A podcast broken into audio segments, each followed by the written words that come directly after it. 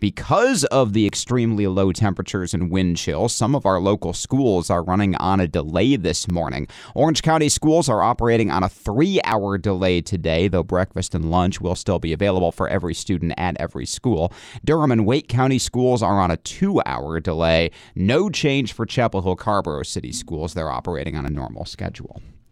In local government, the Durham City Council appointed Chelsea Cook last night to serve out the last two years of Leonardo Williams' term in office, representing Ward 3. That seat came open when Williams got elected mayor back in November.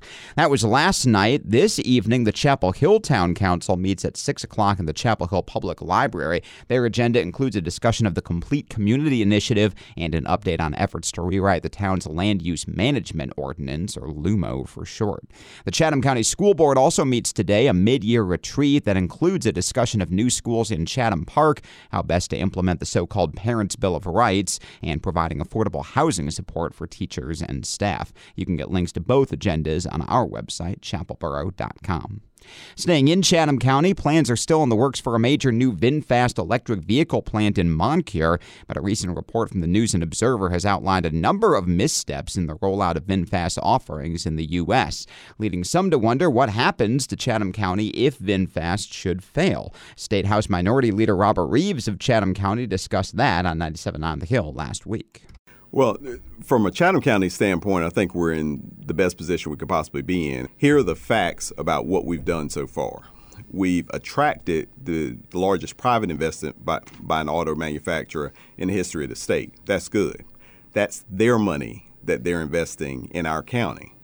So, the money that came from the state, which is also some of the you know largest amount, one of the largest amounts that we've been able to get the state to invest in a particular county, also were a big deal, but all of that goes into the ground in Chatham County. So if VinFast were to disappear tomorrow, every dime that the state has spent is money that has gone to make that a better site. So we're actually in much better shape today than we would have been five years ago um, before VinFast. So Chatham does not lose except for the fact that we now have to go back out and market that site if something were to happen with VinFast. That's Robert Reives speaking there. You can listen back to the full conversation in the News on the Hill section of our website at chapelboro.com. Now we head to UNC, where university officials have been working to make campus more accessible for students with disabilities, including a new ramp at the old well, plus additional training for instructors and $5 million in total funding for renovations. But is the university doing enough, and are they prioritizing the most important things? Carolina Connections' Jalen Neville filed this report last month. UNC Chapel Hill installed a permanent accessibility ramp at the Old Well last August as it seeks to create a more physically accessible campus. Third year neuroscience major Laura Saavedra Ferrero is a wheelchair user and advocate for disabled students. She questions the true impact of the ramp on disabled students' quality of education. What is difficult is that it seems that took precedent over the things that affect students' daily lives, our struggles, uh, our inability to get to class, our inability to leave our rooms when we're trapped inside. Kym Weed is a UNC English professor with research experience in disability studies. She highlights the symbolic change of the Old Wells redesign. The symbol of our university is now more accessible to a broader swath of people who maybe have historically been excluded. However, challenges persist. Allie Andrews is a fourth year biology major who identifies as neurodivergent and disabled. They face difficulties with accommodations suggested by UNC's accessibility resources and service. So it's very much like at the professor's discretion, and I think that's a little bit of a problem as well, because that means in some classes maybe you're getting more accommodations than ARS suggests, and in some classes you're getting none. Saavedra Ferrero reflects on the lack of preparedness during an active shooter situation at UNC last August. I still don't think that there are proper emergency evacuation plans. I think after experiencing the shooting as a wheelchair user, as a disabled student on campus, that made me hyper aware of the ineffectiveness of having an emergency response plan. When asked for comment, the university referenced this statement by Chancellor Kevin Guskiewicz last spring. Quote, Accessibility is an important consideration in every undertaking at our university. I am deeply grateful for the advocacy and partnership of our students on this critical issue. We will continue to make progress and work with students and key campus partners to maintain our focus on the accessibility needs of our community. So, what's needed? WEED incorporates flexible deadlines, running captions during lecture, and utilizing a microphone to make her classes more accessible. Surveying your students. Ask what are your access needs, whether they're ARS official or not, and that can give you a pretty good sense of who's in the room and what is possible, what you can do in that term. Saavedra Ferrero emphasizes the need for disabled voices in meetings about safety, facilities, academic life, and student life, or else their education won't be equitable. From Chapel Hill, I'm Jalen Neville. For Carolina Connection, a student produced radio newscast from the UNC Hussman School of Journalism and Media that airs Saturday mornings right here on 97.9 The Hill.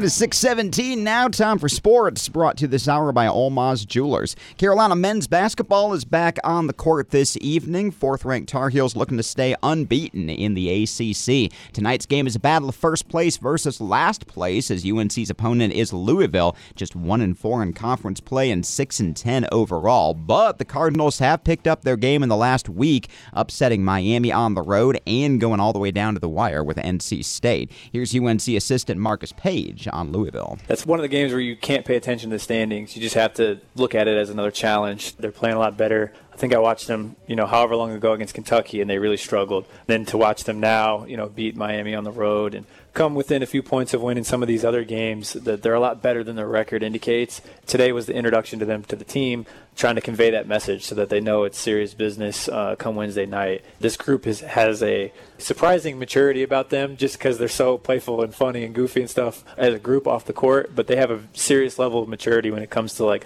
scouting report day. We're locked in and we're ready to go, and I think I think we'll be taking things very seriously, and hopefully we'll continue what we did against Syracuse and come out all cylinders firing. That's Marcus Paige there discussing Louisville on this week's edition of Hubert Davis live on the Tar Heel Sports Network. You heard that on 97.9 The Hill last night. You'll hear tonight's game on 97.9 The Hill as well, tipping off at 9 p.m. in the Smith Center. Our coverage starts at 7:30 with countdown to tip-off.